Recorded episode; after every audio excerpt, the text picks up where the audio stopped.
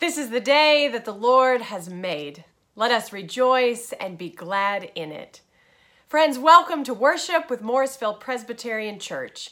Whether you are a longtime member or visiting with us in worship for the very first time, we welcome you. We are thrilled you have chosen to worship with us this day. As many of you likely already know, we are hoping to return to our sanctuary uh, for in person worship starting next week, September 13th. However, due to the limited capacity in the sanctuary, we are requiring that you sign up in advance if you would like to be a part of our in person worship in the sanctuary. Uh, for the first four weeks, which are September 13th through October 4th, we are asking that you only sign up for one of those Sundays in order to accommodate the number of people who would like to attend in person. We are hoping to increase capacity in the coming weeks, but for now, that is just not possible. So if you would like to sign up and have not done so already, uh, and we would love to see you in worship. You may do that on our website, www.mpcusa.org. And there should be uh, a button there that you can click to, uh, to sign up for in person worship in the first four weeks. Please know that Online worship will continue to be available. We're just shifting formats. So next week, you will see us in the sanctuary. Uh, it's an exciting day as we shift to our live stream format. So that means worship will be available starting right at 10:30 a.m. next Sunday uh, from our live stream in the sanctuary. So in whatever way you are able to join us, we look forward to worshiping with you next Sunday, September 13th. Friends, today we continue our journey into Scripture, exploring the unexpectedness of our God. God is always at work in unexpected ways, using unexpected people, unexpected circumstances, and often pushing the boundaries of what we've come to expect in this world. As we continue our journey as God's people through an unexpected season, let us open our hearts and our minds to the one in whom we live and move and have our being. Let us prepare our hearts for worship.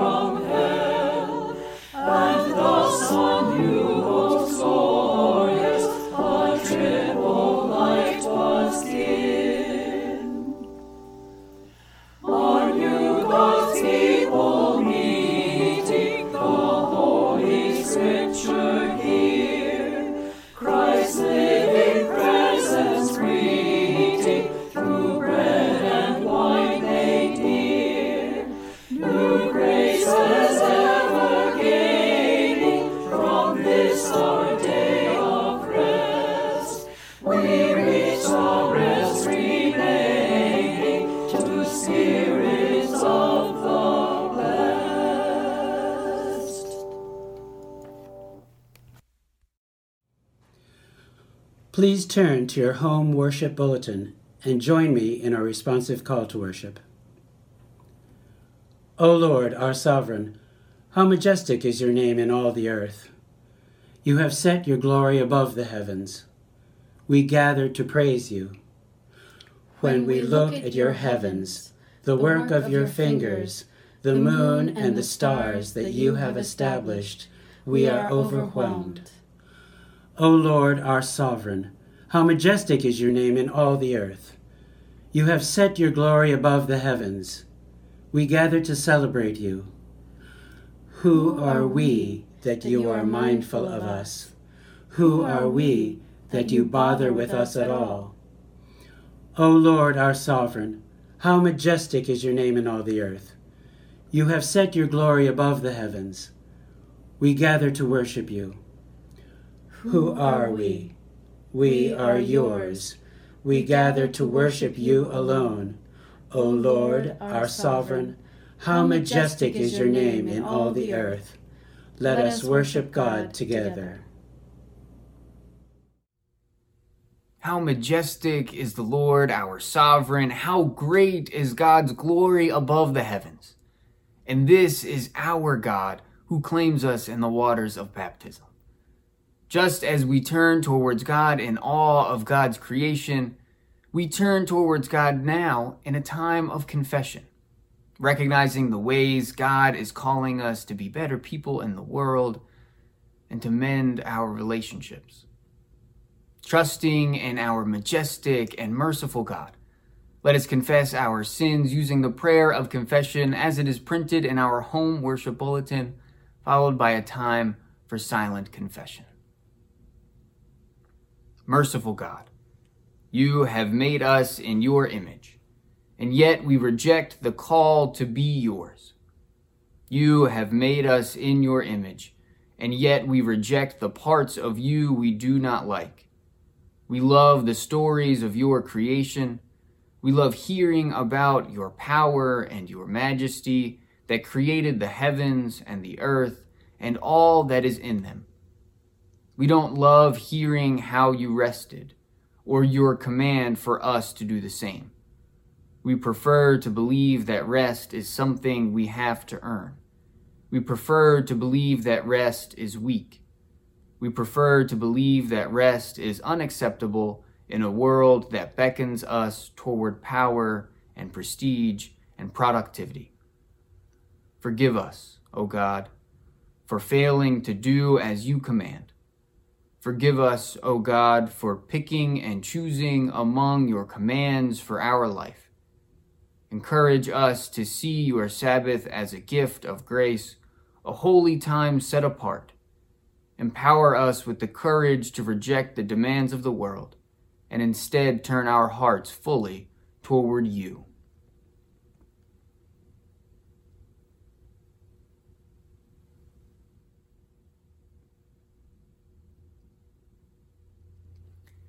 Friends, hear the good news.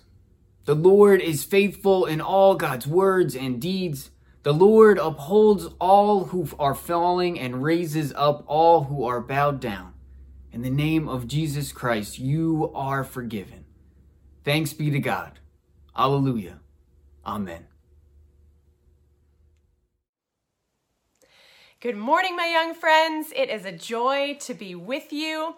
I want to talk to you a little bit today about Sabbath. Do you know what Sabbath is? Sabbath means to stop, to cease. And God calls us to stop and cease and to keep the Sabbath holy. We think of the Sabbath as Sunday, a day when we are called to turn all of our attention to God in some way or another. But our lives are busy. And even though we are at home right now, there is school starting, there are chores to be done, there's yard work to be done, there are always, always things for us to do. And I bet your parents know that really, really well. But we're going to talk about what it looks like to keep God's Sabbath today. And I have a couple of friends who are going to help me out with that. You might recognize at least one of them, but I want you to pay attention to this song coming up.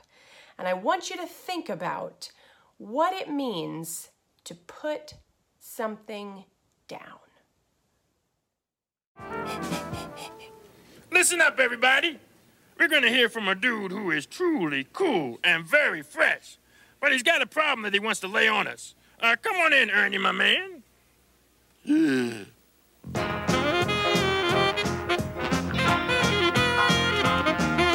Excuse me, Mr. Hoots, I hate to bug a busy bird, but I want to learn the sax and I need a helpful word. I always get a silly squeak when I play the blues.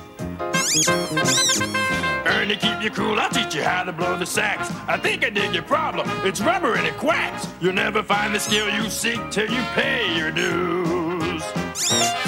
You gotta put down the ducky. Put down the ducky. Put down the ducky. Yeah, you gotta leave the duck alone. You gotta put down the ducky. Put down the ducky. Ducky if you wanna play the saxophone. Did you recognize Ernie in that video? Put down the ducky. Put down the ducky. I love that song. Anyway, my point is when we think about Sabbath, and God wants us to understand Sabbath as something we're going to enjoy, something we will love, something that will bring us life, like playing the saxophone for Ernie. But in order to learn how to play that saxophone, in order to learn how to rest with God, to truly embrace the gift of rest with God, we have to be willing to put other things down. We have to think about what it looks like to fully rest with God and put the other things down. And sometimes that's hard to do.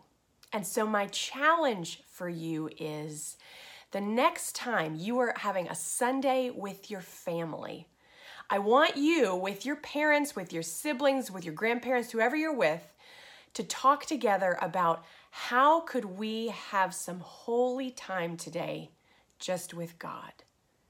And maybe, and you know what? Part of being just with God means being with one another.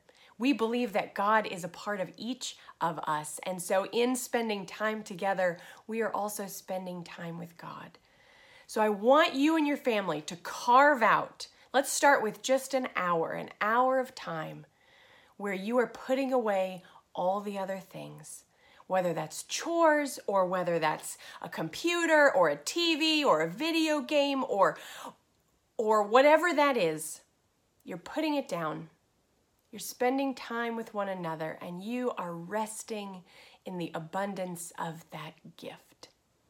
Sabbath rest is a gift that God gives to us, but we have to remember in order to receive that gift and the abundance of life that it calls us to, we have to be willing to put down something else. So, why don't you join me in prayer? Thank you for joining me today. I hope you will have that song in your head all day long. Let us pray. You may repeat after me. Dear God, we thank you for rest. Help us to put down all the things that get in the way of that rest. Amen. See you next time. Next time, we'll see you in the sanctuary. See you soon. As we prepare our hearts to hear God's word, let us pray. Spirit of the living God, fall afresh on us. Spirit of the living God, fall afresh on us. Melt us, mold us, fill us, use us. Spirit of the living God, fall afresh on us. Today, we experience the unexpectedness of God in the form of rest. This rest is not a gift we give ourselves often, yet God commands it. God commands us to rest. Hear now a selection from the very first words in the Bible from the book of Genesis, chapter 1. Together, let us listen for the word of God. In the beginning, when God created the heavens and the earth, the earth was a formless void, and darkness covered the face of the deep, while a wind from God swept over the face of the waters. Then God said, Let there be light. and there was light. And God saw that the light was good. And God separated the light from the darkness. God called the light day, and the darkness he called night. And there was evening, and there was morning, the first day. And God said, Let there be a dome in the midst of the waters, and let it separate the waters from the waters. So God made the dome and separated the waters that were under the dome from the waters that were above the dome. And it was so. God called the dome sky. And there was evening, and there was morning, the second day. And God said, Let the waters under the sky be gathered together in one place, and let the dry land appear. And it was so. And there was evening, and there was morning, the third day. And God said, Let there be lights in the dome of the sky to separate the day from the night and let there be for signs and for seasons and for days and years, to rule over the day and over the night, and to separate the light from the darkness. And God saw that it was good, and there was evening, and there was morning, the fourth day. And God said, Let the waters bring forth swarms of living creatures, and let birds fly above the earth across the dome of the sky. And there was evening, and there was morning, the fifth day. And God said, Let the earth bring forth living creatures of every kind, cattle and creeping things, and wild animals of the earth of every kind. And it was so.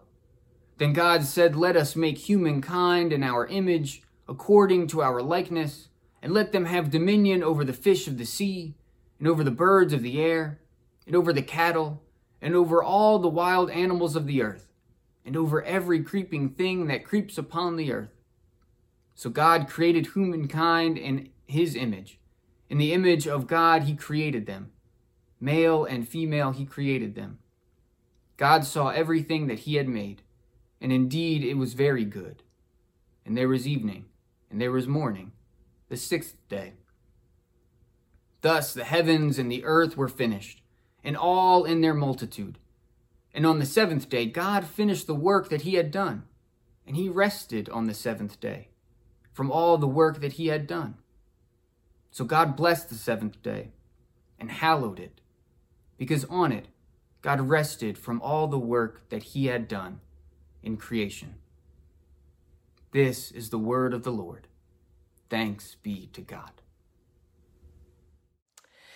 Well, friends, I imagine you've heard this creation story a handful of times before, so I'm not going to dwell on the details here for very long. But I do want to offer a quick recap. And the question I want to have you to have in your mind as we review this story is what are humans doing each day of creation? Got it? What are humans doing each day of creation? So we're going to go back over this seven day creation story, and you be thinking, what are humans doing today? What are humans doing this day of creation? So, day one, God creates light. What are humans doing? Nothing. God hasn't created them yet. Great, you're doing well. Okay, day two, God creates the dome or the sky. What are humans doing? Nada, nothing. God hasn't created them yet. Okay, day three. God creates vegetation, God separates land and sea. And I'm going to start to sound like a broken record here, but what are humans doing? Nothing. God hasn't created them yet. Day four, sun, moon, stars, still no humans. Day five, water creatures, birds, ducks, still no humans. Day six, land creatures. And finally, humans. What are humans doing on day six? They are being created, and God is giving them a job description fill the earth and steward the earth. Great. Let's get to work. Day seven, Sabbath. God rests. Did you hear that? I'm going to say it again. Day seven, God rests. God just created humans, gave them a substantial job description, They haven't done anything yet, so they are they are primed, they are ready to get to work and their first full day of existence is rest. Rest. Their to-do lists will have to wait. The deadlines for naming the animals will have to be pushed back. The pressures of farming and harvesting that are breathing down their necks will have to be put off again. We could have gotten a lot done already, God, if you made us a few days back, we could be well on our way to a sustainable life here. We could have organized, we could have, you know, we could have done a lot. But no. Day six, God creates humankind. Day seven, their first full day in existence, is entirely rest. And you know what that means? It means there is no possible way that humans can say, we earned it. It is a gift of God's grace. The Sabbath is a gift of God's grace, a hallowed day, which means a holy day, the only thing in all creation pronounced as holy. Did you notice that? The, it's also the only thing that God commands us to do in the Ten Commandments. You remember, this is part of the Ten Commandments, but it's the only thing in the Ten Commandments that is actually a call to imitate God, to do something God has already done. And in fact, if you were paying attention to the text, you will notice that the word finished is used twice. Once in day six to name that the heavens and the earth and the material world were finished. But it's also used once on day seven that God finished the work of creation. In other words, the work of creation was not complete, is not complete without Sabbath rest. And the question I'm going to ask us to wrestle with today is might that still be true? Might we remain unfinished apart from Sabbath rest? Leaning heavily on the influence of theologian Karl Barth, Nathan Stucky explains that God actually demonstrates God's freedom by resting. Because freedom happens within boundaries, not beyond them. God does not just keep creating and creating and creating. God sets a limit and God rests. If God had continued creating, God wouldn't be free, but would be bound by that creative work. If you've ever been in a season of life where the work seems endless, you, you know what this means. Perhaps you're living that right now. There is a sense of not being free, but being held captive by a work that's just never done. You keep working and working and working and working, but God sets a limit on work. As Karl Barth says, a being is free only when it can determine and limit its own activity. God rested. And we are called to do the same, not because of what it will get us, certainly not because we did anything to earn it, but because God did it first. And we are called to emulate God. It is a gift of God's grace for us. But boy, does it mess with our work ethic and every cultural influence in this world. We live in a society that deeply values productivity, a society that rewards sacrificing the rest of life for the sake of work, a society hell bent on defining your worth by the things that you can get done every day. And especially in these days, everyone I know who is working right now is doing so like they have never done before So many times in the past few months, I've heard people articulate that if there once was a separation between work and the rest of life, which I'm not sure there was, but if there once was, it isn't there anymore. So many people are working from home. So many people are burning the midnight oil. So many people are pouring themselves into work because they don't know what else to do these days with their anxiety and their fear and their stress. So they just work. The lines are so blurred. It has always been easy in our culture to define ourselves by work, but it is even easier in these days. Our entire existence can be defined by work if we want to. We can check email from our beds. We can just walk upstairs in our home to our home office for a few more hours after dinner. It's so much easier now to disengage with the rest of the world or the rest of our family or or do so believing that our life depends on it our worthiness depends on it. I just need to get one more email written or one more deposition finished or one more one more one more one more. And if you've just smacked the person sitting next to you asking if they're paying attention today I'm talking to you too. If you're thinking, thank God I'm retired, I don't have to worry about this anymore, I'm talking to you too.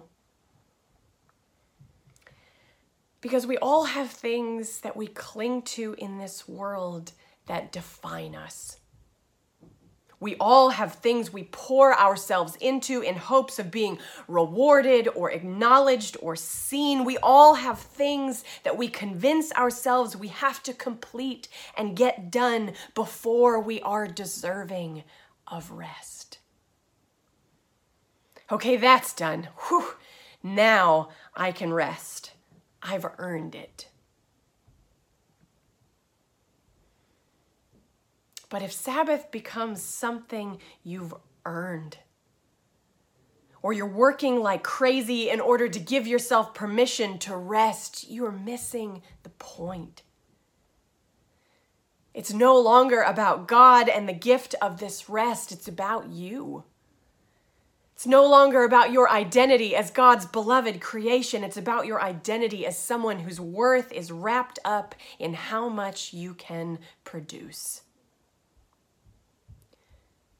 And God says that will not do. You, my beloved, if I have anything to say about it, you will not be known first and foremost as a people who know how to get stuff done. You will be a people who know how to trust radically in the grace and the provision of God. You will be a people who know that before any other identity claimed you on this earth, you were created as a beloved child of God. You are a beloved child of God. It's just a gift. A gift we could never earn. A gift that God makes very clear is freely given you do not do anything to earn this.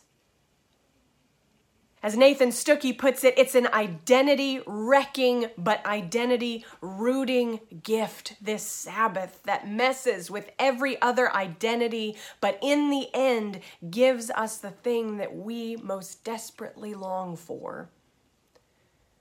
That is the anchor, the root for that identity that is deeper and more secure than anything that could be fabricated by strictly human effort.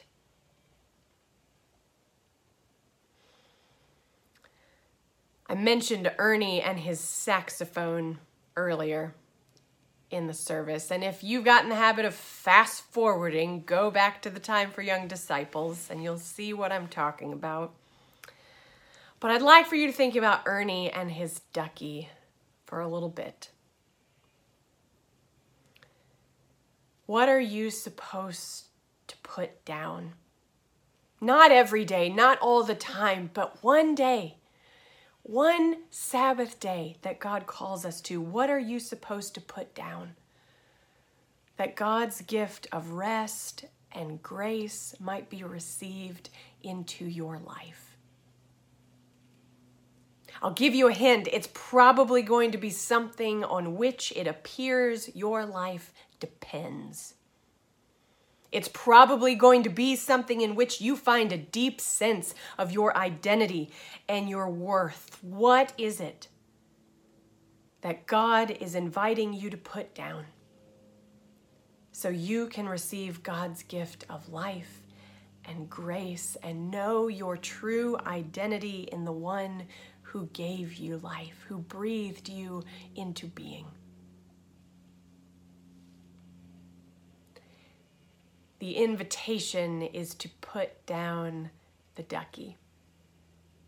Put it down. Put down the ducky if you want to learn the depth of God's gift and God's unexpected grace given freely to you. Put it down. Put it down. In the name of the Father and the Son and the Holy Spirit. Amen.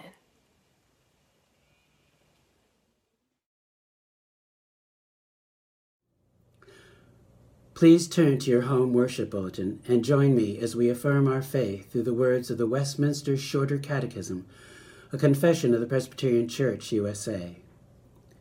Together, let us state what we believe. Which is the fourth commandment? The fourth commandment is Remember the Sabbath day, to keep it holy. Six days shalt thou labor and do all thy work. But the seventh day is the Sabbath of the Lord thy God. In it thou shalt not do any work, thou, nor thy son, nor thy daughter, nor thy manservant, nor thy maidservant, nor thy cattle, nor the stranger that is within thy gates.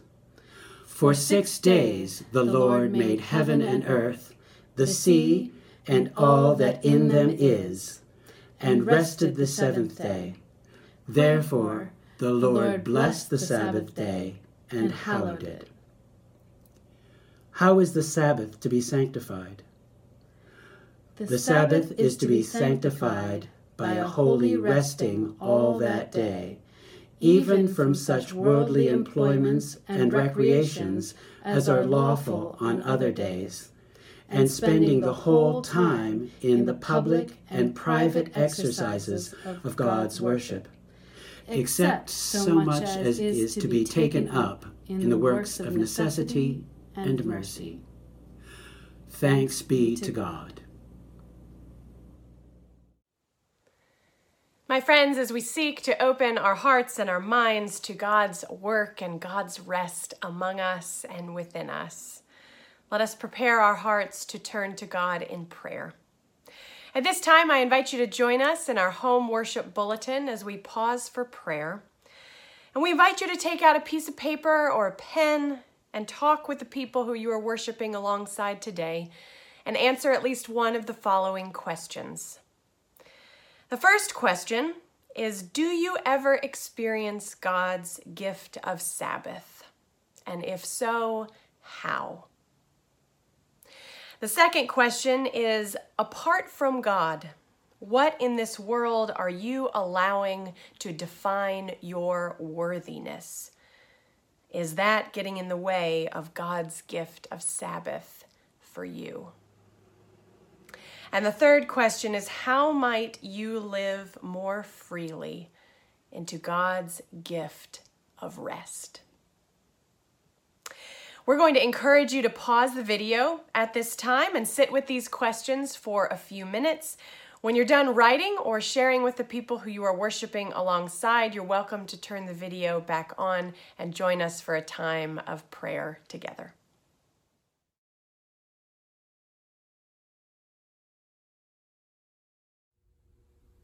Let us pray. Creator of all that is has been, and will be. From the far reaches of the outer galaxies to the near places in this very room, your word breathes life into existence. We give you thanks for the many ways we get to experience your glory and cherish your abundance, for the fruits and foods we taste, for the waters we swim and play in, for the light that starts each day in the morning, enabling us to participate in the gift of everyday encounters with friends and family. For all these things, we are grateful. Christ, who has been there from the beginning of time, you know the challenges and joys your creation faces each day. You who knows the pressure that builds up from weather fronts and thick clouds encroaching on a climate, knows the heaviness that can surround a community. We pray that you acknowledge the disappointment we face at the end of a summer and the hesitation we feel as fall approaches. We ask for your intercession for our friends, our family, and even ourselves who receive diagnoses and seek a day of health and wholeness.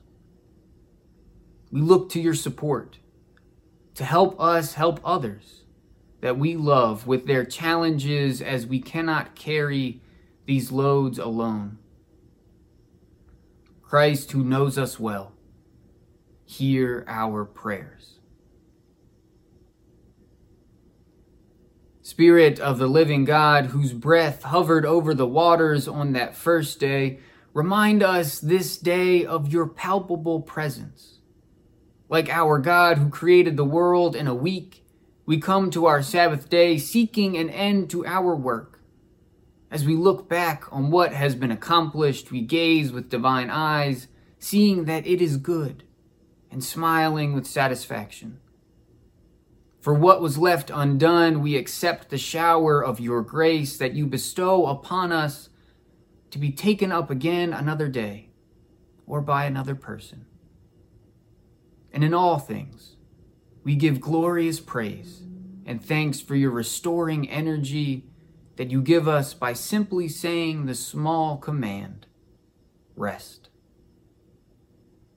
We pray all these things in the name of our Lord Jesus Christ, who taught us how to pray, saying, Our Father, who art in heaven, hallowed be thy name. Thy kingdom come, thy will be done, on earth as it is in heaven.